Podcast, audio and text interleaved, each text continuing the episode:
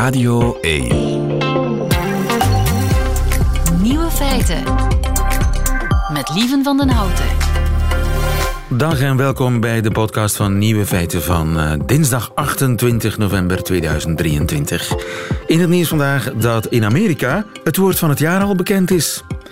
Merriam-Webster, de Amerikaanse dikke vandalen zeg maar, die checkt altijd welk woord het vaakst wordt opgezocht en roept dat woord dan uit tot woord van het jaar.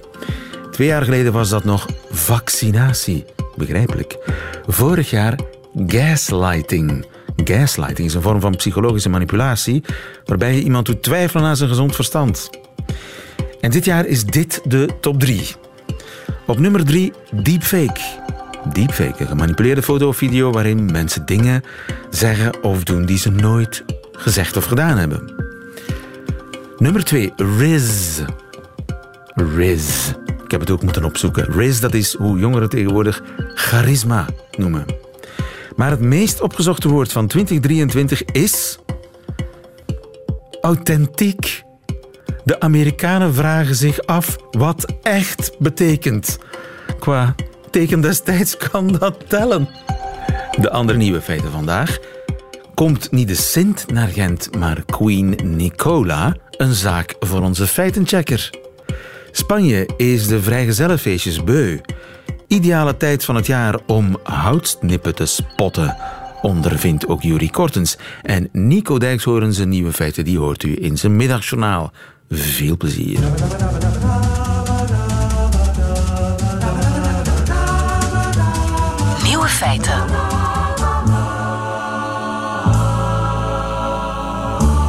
In Sevilla en in een hoop andere eh, Spaanse steden mag je niet in penispak door het stadscentrum lopen.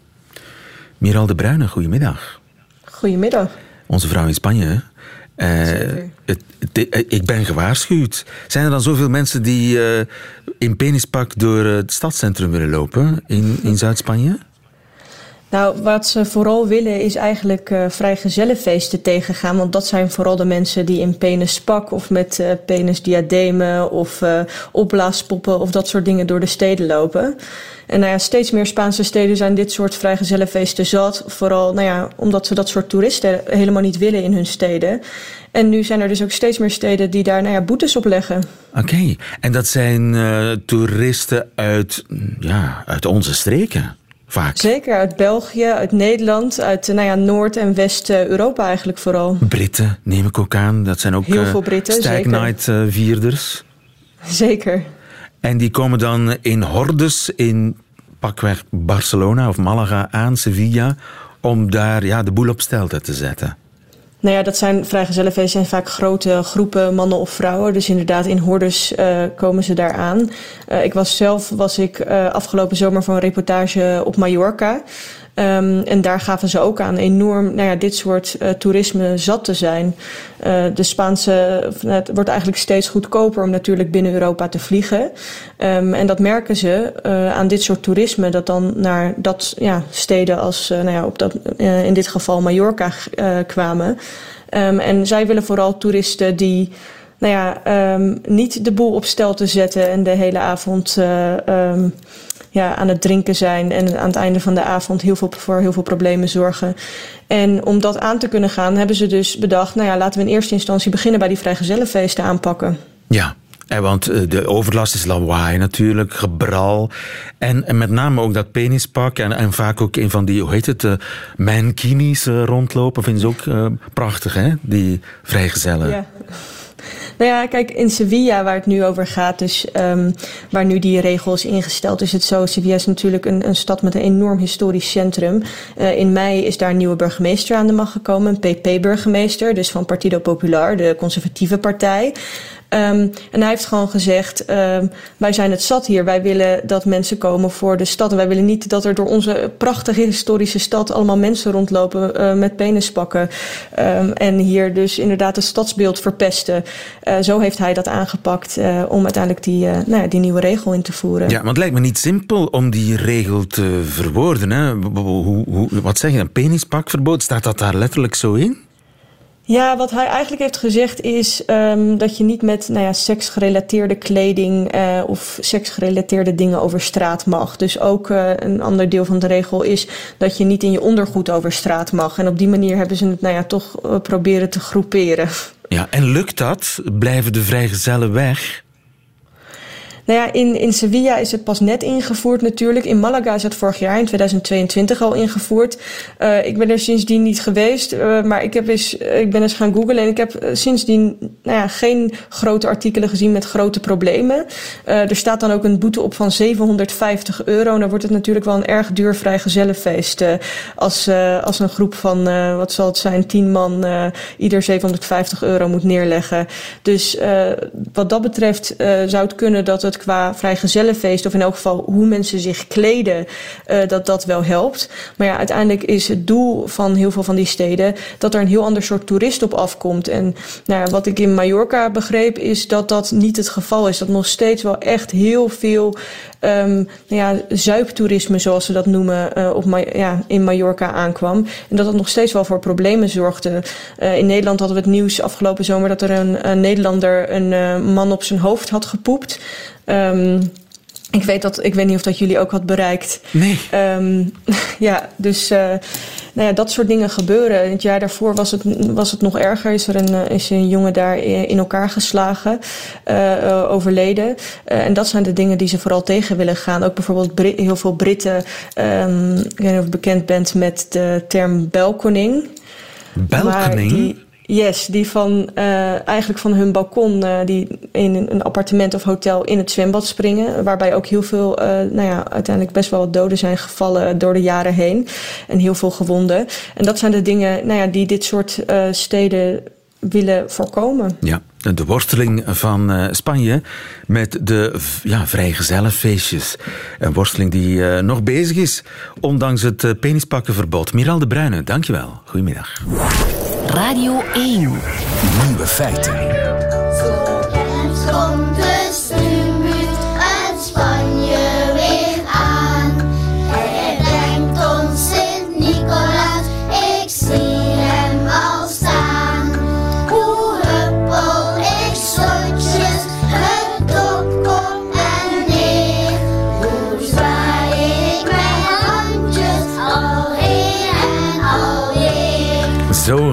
Komt de stuumbuut. Dat zingen de kinderen in Gent. Maar krijgen ze dit jaar de Sint wel te zien? Of moeten ze uitkijken naar Queen Nicola?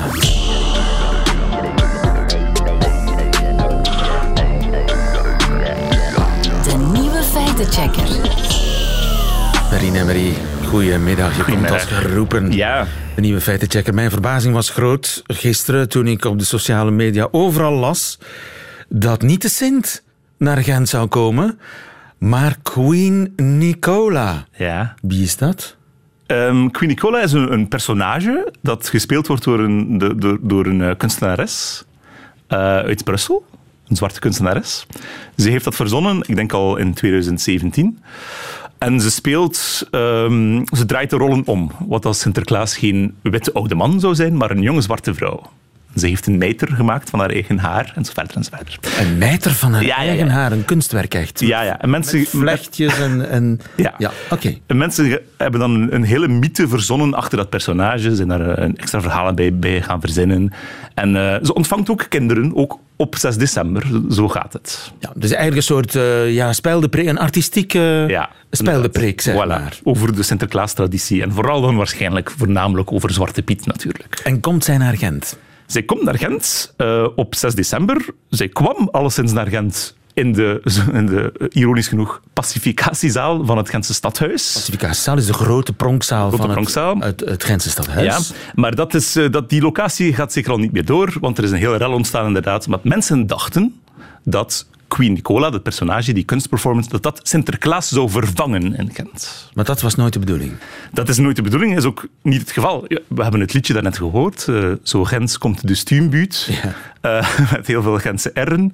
Ehm, de Sint is toegekomen in Gent op 19 november met zijn stoomboot aan het Hij is er al. Houtstok. Hij is er al, hij is toegekomen. Dat was de, de, de, de normale of officiële ontvangst van de Sint, zoals altijd. Ja, ja, maar op 6 december wordt hij dan niet officieel ontvangen op het stadhuis? Dat, dat is nooit het geval. Dat gebeurt niet. eh, maar er was dus een activiteit, een culturele activiteit, door het team Mondialisering van de stad Gent, samen met een hele hoop NGO's samen georganiseerd, waar die Queen Nicola ging komen. Maar dat was niet een soort van officiële stadsbestuur.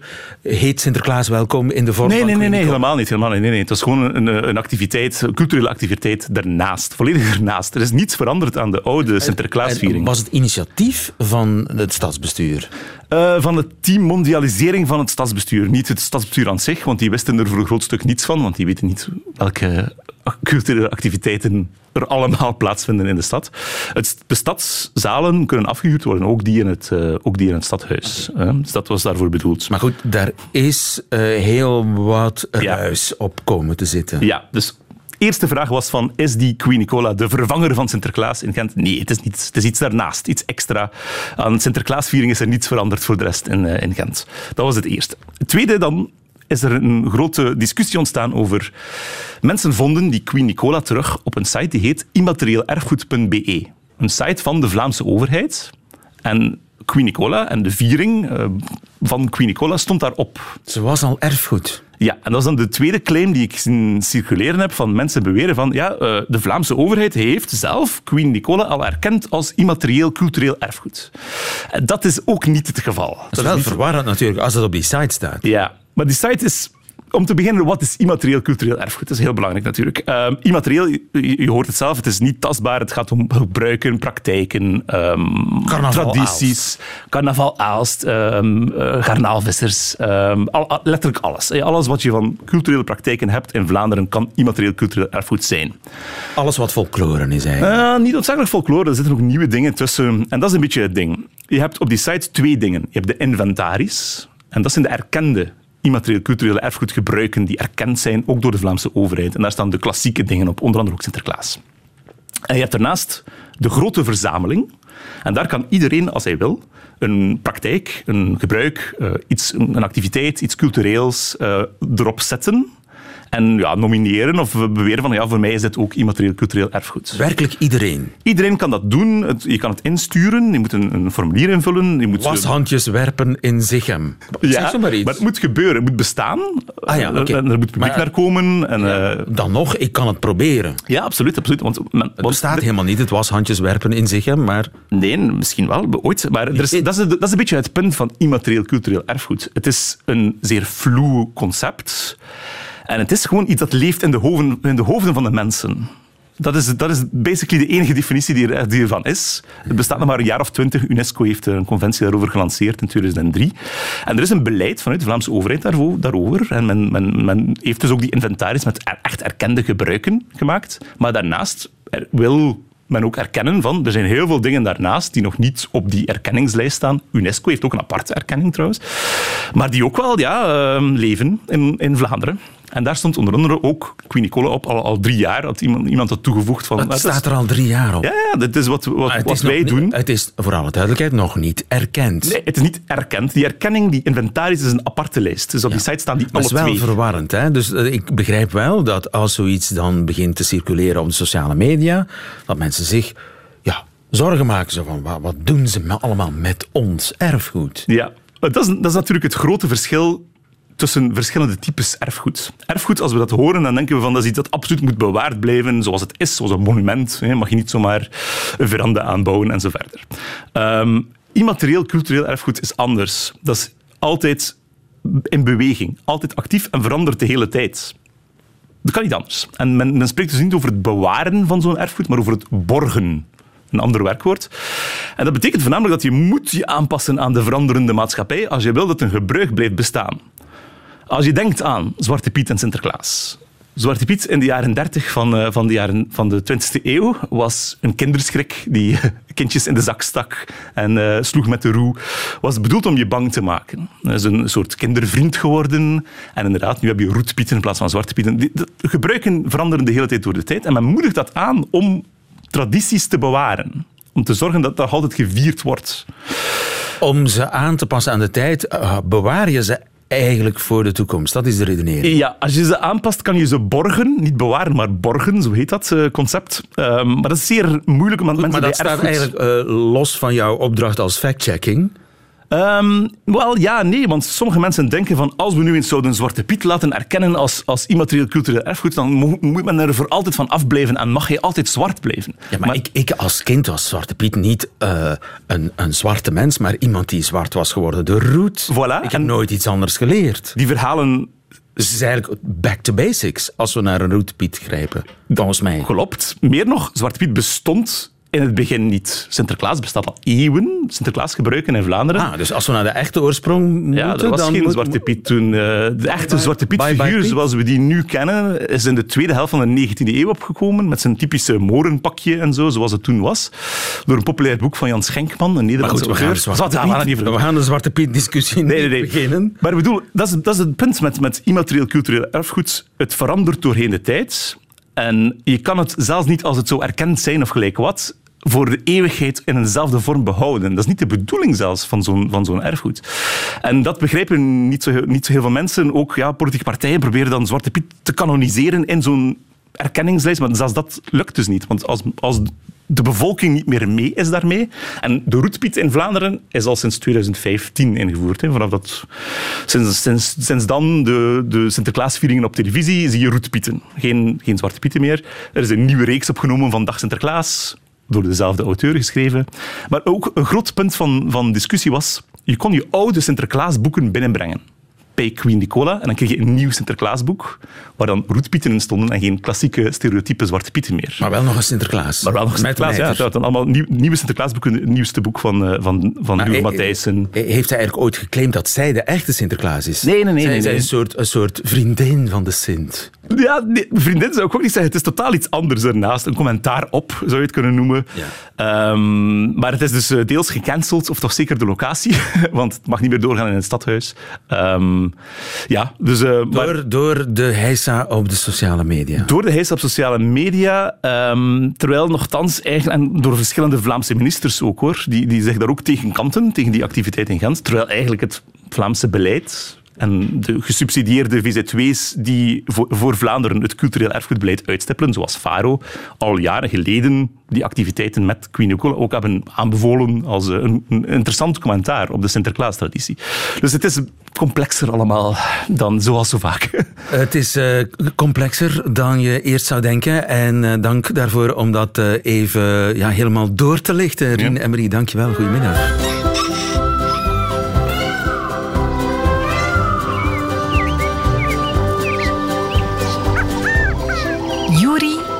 Buiten. Met Juri Kortens. Ja, elke dinsdagmiddag neemt Jurie Kortens ons mee op avontuur. Langs eh, grasland, ruigte, poel, beek, struweel, tuin, park of heg. En eindelijk, het is er een beetje het weer voor, hè, Jurie? Goedemiddag. Goedemiddag. Waar ben je? Eindelijk, eindelijk. Ik ben niet zo ver van mijn thuis gegaan, dus ik blijf in de Kempen. Aan de rand van het dorp Sint-Jozef-Olen. Eh, gewoon een woonwijk met daar wat eh, velden tussen en een paar eh bb'tjes, buurtbosjes.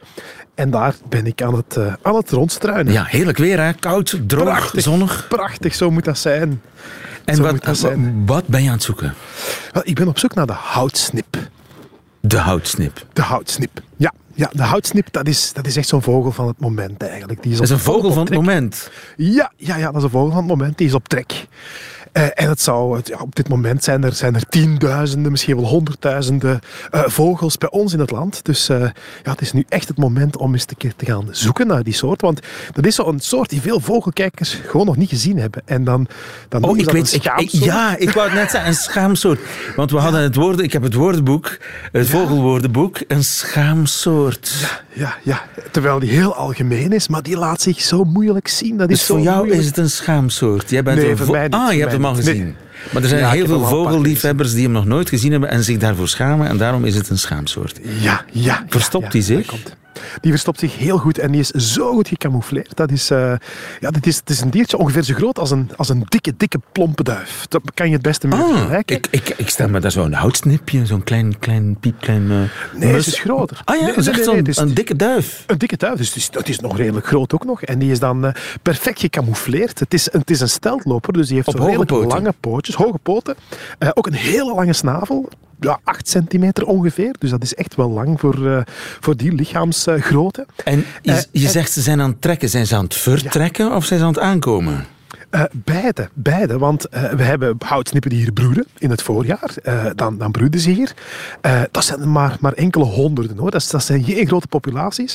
Maar er is een hele grote groep die nu uit, Oost-Europa en Rusland en Scandinavië op zoek gaat naar ja, warmere plekjes om de winter door te brengen. Want dat is zo'n vogel die pookt met zijn snavel in de grond op zoek naar regenwormen en, en ander klein gerut. En ja, als het vriest, dan, eh, dan vind je dat niet. En dan, eh, dan hebben houtsnippen honger. Dus nu, op dit moment, trekken ze naar onze contraien en nog net iets meer eh, naar het Verenigd Koninkrijk. Want daar vriest het amper, en zeker in het zuiden daar. Dus daar zitten ze nu met misschien wel miljoenen houtsnippen die, Oké, die aan en dus we, gaan hem zien vanmiddag. We gaan hem zien, ik voel Ja, het. ja, ja, ja. ja. En waar ben je? Waar, waar heb je het meeste kans om hem te zien? Wel, eigenlijk het meeste kans dat zijn ze van die bosjes. Hè. En dit is ook zo'n buurtbosje. Ken je dat? Zo'n bosje dat, dat nog ergens tussen de huizen tussen staat, waar nog niks op gebouwd is. Ja, waar af en En toe waar een, afgedankt toilet ligt. Ja, waar dan mensen dan denken, ah, hier kunnen we ons, Oude gaan uit de jaren 70. Ja, Ja, die dingen, dat is, dat is zo'n plekje. Eh, en ik ben er eens even aan het, aan het door eh, ja, banjeren. Ik ben eens aan het kijken of, eh, of ik er eentje kan, kan, kan doen opvliegen. Kans is klein, maar je weet maar nooit. Dus, zijn ze heel zeldzaam? Nee, nee, ze zijn eigenlijk niet zeldzaam. Want als je het, als je het op wereldschaal bekijkt, hè, dus die broedpopulaties in, eh, in Europa en, en Rusland, ja, die schattingen die lopen toch tot tussen 9 en de 14 miljoen dieren. Dus ze zijn, ze zijn best algemeen. En een groot deel daarvan is nu, eh, is nu aan het doortrekken. Dus Ja. eh, ja, Maar dus ze lopen op stelten in een bos. Ik vind dat Ja. een, raar, beeld. Een steltloper associeer ik Ja, met ja. water. Die staan Ja, met zijn ja. pootjes in het water. Ja, maar de stelten zijn ook niet super groot hoor. Dus eh, ze, ze hebben wel, wel, wel, wel iets langere poten, maar eh, ze gaan wel in dat bos zich verstoppen. Ze hebben dan een perfecte camouflage tussen dorblaadjes. Dat je ziet ze gewoon probleem. niet zitten. Dat is het probleem. Ja, je ziet ze niet zitten. Dus als ze, als ze, je, je kan ze pas zien als ze opvliegen, bij wijze van spreken. Eh, maar tegen de avond aan, dan gaan ze wel naar, naar de weilanden en de akkers. En dat is iets dat we, dat we nog niet zo lang weten. Dat is, dat sinds de komst van de, de, de warmtecamera's. Kan je eigenlijk zo s'avonds gaan kijken. Wat zit er allemaal op zo'n akker? En dan blijkt dat die houtsnippen zich eigenlijk eh, Ah. ja, daar te goed gaan Uit doen aan, aan de regenwormen. En komen die uit het bos gevlogen om daar te gaan fourageren. En eh, kunnen we ze herkennen aan hun geluid? Bijvoorbeeld, maken ze geluid? Ja, ze maken wel geluid. Als ze opvliegen, dan is het een geflapper. Maar eh, in het voorjaar hebben ze prachtig geluid. Ze hebben, ze hebben eigenlijk een, een heel hoog geluid, maar ook een heel laag geluid. Dus waarschijnlijk de vogel met het grootste stembereik. Eh, ik kan dat eens laten horen als je wil, want ik heb het mee op mijn, op mijn gsm. Dus ik kan het wel eens laten horen. Ja, een echte professional, hè? die heeft altijd Ja, alle vogelsgeluiden, Altijd altijd vogelgeluiden bij hebben als je op stap gaat. Oké, ja, dus- laat eens horen. Ja. Dat is het. Dus dan heb je dat hele diepe geluid. Dat is als je Kraftwerk. knort. Ja, ja, dan kan je het misschien meer van, vanaf de autobaan. Ja, ja, ja, ja. Ik vind het echt bijna techno. Uit de jaren Het is- 70, het is- of, eh, prototechno. Ik vind, vind het ongelooflijk raar. Een Ja. Ongelooflijk raar geluid. Die, eh, ja, ja. Maar dat is alleen het voorjaar. En het, het mooie is, de mannetjes doen dat vooral. Dus ehm, die trekken dan terug van Engeland naar het, naar het noordoosten. Eh, en die vliegen dan over. Maar onderweg denken die, ha, misschien in die haven kunnen we nog wel een liefje scoren. Eh, dus onderweg dan, eh, dan vliegen die ook wel wat rond. En roepen zij op die manier. En, en dan gaan ze ook hun staart flashen. Want dat is eigenlijk heel bijzonder. Ze, Ze zijn, flashen hun staart. ze flashen hun staart. Ze hebben Een soort namelijk... mooning. Op de, ja, ja, ja. Op de onderkant van de staart hebben ze op de staartpunten witte vlekjes. Eh, en, en de vrouwtjes die kunnen dat dan zien. Eh, want dat zijn witte vlekjes. En men heeft eens onderzocht van welke vogelveren zijn nu het witste wit dat we maar kunnen bedenken. En dan denk je misschien aan een zwaan of zo'n mooie witte zilverreiger of een ooievaar. Maar nee, niks van dat. Het is die goed gecamoufleerde houtsnip die uiteindelijk witte vlekjes heeft, waarmee dat die ook zijn intenties naar het vrouwtje kan, eh, kan duidelijk maken. En is er, is er nog iets wat hij heel goed kan? Wat kan die heel Eh, goed? Eh, Kijken, luisteren, weet ik veel. Ja, ja, ja. Ze, hebben, ze hebben vooral een heel, een heel raar zicht. Hè. Dus eh, als je nu ehm, naar andere talen kijkt, bijvoorbeeld in het Frans, eh, worden ze bécas genoemd. En bécas ja, ja, is meteen ook een scheldwoord. Eh, een scheldwoord voor iemand die er wat onnozel uitziet. En ik, ik kan daar iets bij voorstellen, want die, die ogen, die staan eigenlijk heel gek. Die, die draaien een beetje naar de achterkant, waardoor dat die een, een rondom rond zicht hebben. Dus die kunnen 360 graden rondom zich kijken. Dus als er iemand overvliegt- 360 graden, echt, Ja, echt achter volledig. zich. Oh, volledig achter zich ook. En bovendien, het, het, het nadeel is dan wel dat ze, eh, dat ze maar monozicht hebben. Ze hebben maar één oog. Dus ze hebben geen, geen, eh, heel weinig overlap. Alleen voor hun snuit en ook een beetje achter hen hebben ze een klein beetje dubbelzicht. Eh, waardoor ze dan daar afstanden kunnen inschatten. Maar over het algemeen kan die dat echt niet goed afstanden inschatten. Dus ze zien veel, dus- maar ze zien slecht. Ja, ze zien slecht, ze zien van alles bewegen, maar, maar ze kunnen geen vogelpik spelen bijvoorbeeld, want ze kunnen die afstand niet inschatten. Ja, ik vind het wel raar. Als je dan vliegt eh, door het bos, dan heb je toch wel zicht nodig. Ja, ja, ja. Dus meestal is dat voldoende om, om zo net bomen te ontwijken. Maar als je in een plek komt die je niet goed kent, bijvoorbeeld een stad, dat gebeurt op dit moment ook wel eens, want die worden aangetrokken door, door verlichting, door steden. Eh, dus de voorbije weken heb ik eigenlijk al heel wat foto's zien passeren van houtsnippen eh, in de stad, ergens op de stoep, die dat dan ja, tegen een raam zijn gevlogen bijvoorbeeld en daar dan verdwaasd zitten te zitten. Eh, soms halen ze het, soms halen ze het niet. Maar dus ook in de stad kan je nu op dit moment aan je vogellijstje werken en die schaamsoort wegwerken. Ja, schaamsoort inderdaad. Want we zitten, we zitten nu in een bosje. Heb, je al, heb je al een spoor gevonden van een, van een houtsnip? Maar, ik heb nog niks gevonden. Nee, nee, nee. Ja, weet je, het is, het is, het is echt een heel Anticlimax wel, hè? Anticlimax, maar ik ben er net even uit. Ik ben aan, aan, aan een akker gekomen. Eh, en dat is ook nog dat is zo een, een poging die ik nog eens kan ondernemen. Want die, eh, die houtsnip die heeft ook zo van die ja, heel specifieke sporen. Eh, drie tenen, een heel klein duimpje naar achter. En, en ja, tussen de akkers dan kan je die heel af en toe zien. Maar ondertussen kan ik misschien nog wel iets anders heel leuk vertellen. Want die, eh, die houtsnip die, eh, die is ook al jaren, dat die, nee, eeuwen moet ik zeggen, dat die gebruikt wordt om, eh, om te schilderen. Om te schilderen. Ja, die heeft een heel speciaal veertje. Alle vogels hebben dat trouwens, maar van die houtsnip is blijkbaar van uitstekende kwaliteit. Mhm. En men noemt dat het penseelveertje of het schildersveertje. Ja, mooi verhaal is om zo- af te leiden dat je eigenlijk nog niks gevonden hebt. Juri, gefeliciteerd. Ja, maar, ja, tuurlijk, Maar, ja. maar dus Ja. er is één veer die zeer geschikt is om te schilderen. Ja, ja, ja, dus het penseelveertje is een heel puntig veertje. Eh, en ja, dat is, dat, ze hebben er maar twee van. Elk op, op, op elke vleugel eentje.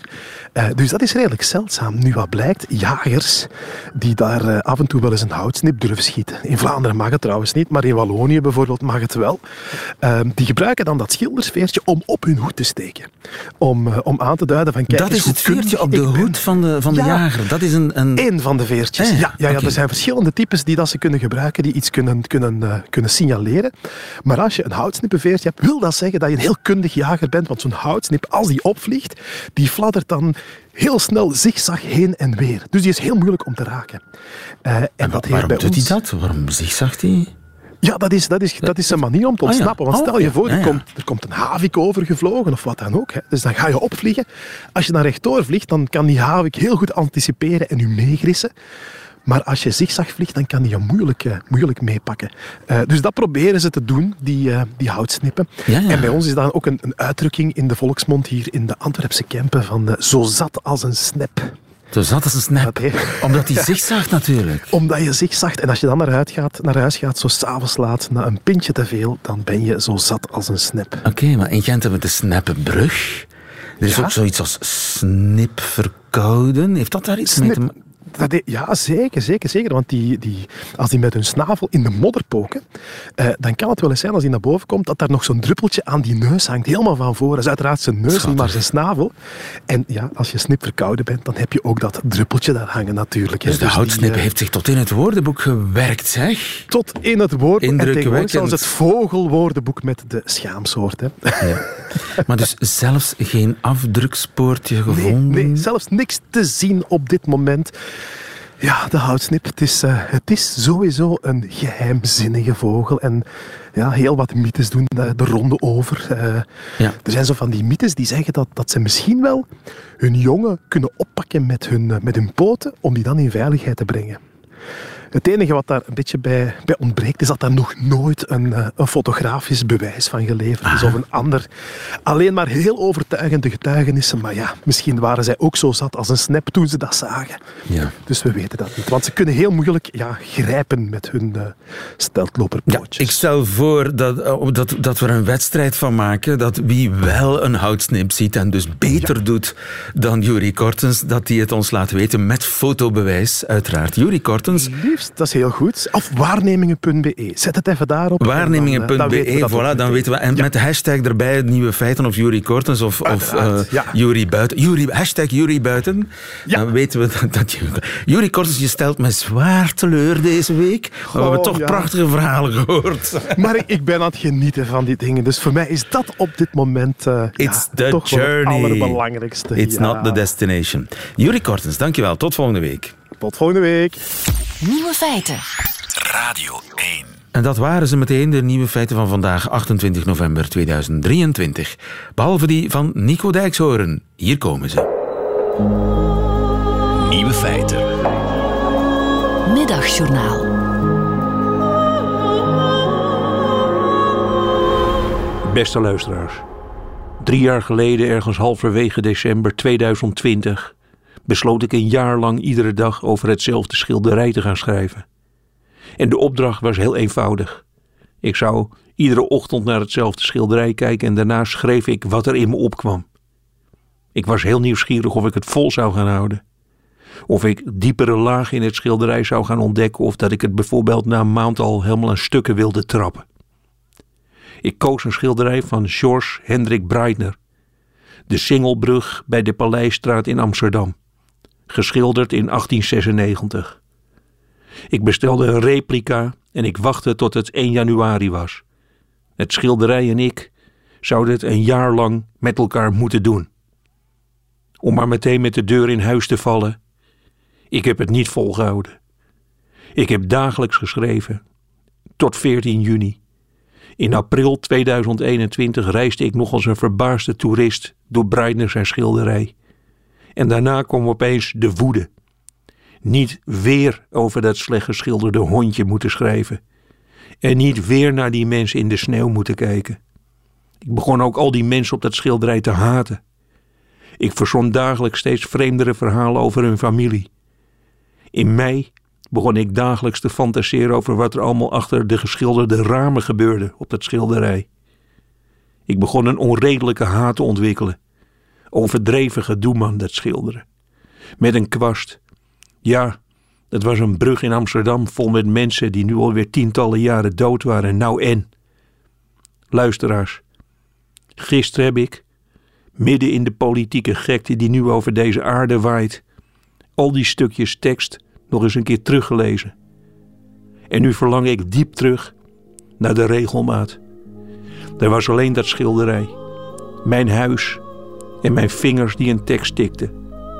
Buiten werd er gevochten door ongevaccineerden om het recht anderen te laten sterven. En ik keek naar een besneeuwde brug in 1896, vol met mensen die ergens naartoe gingen. Dat zag je aan hun manier van lopen. Luisteraars, ik zit nu alweer een week tot mijn nek in het hier en nu. En het verveelt mij. Ik denk eraan om het schrijfwerk af te gaan maken. Ik ga weer vluchten in dat schilderij. Een halfjaartje, maar het is beter dan niets.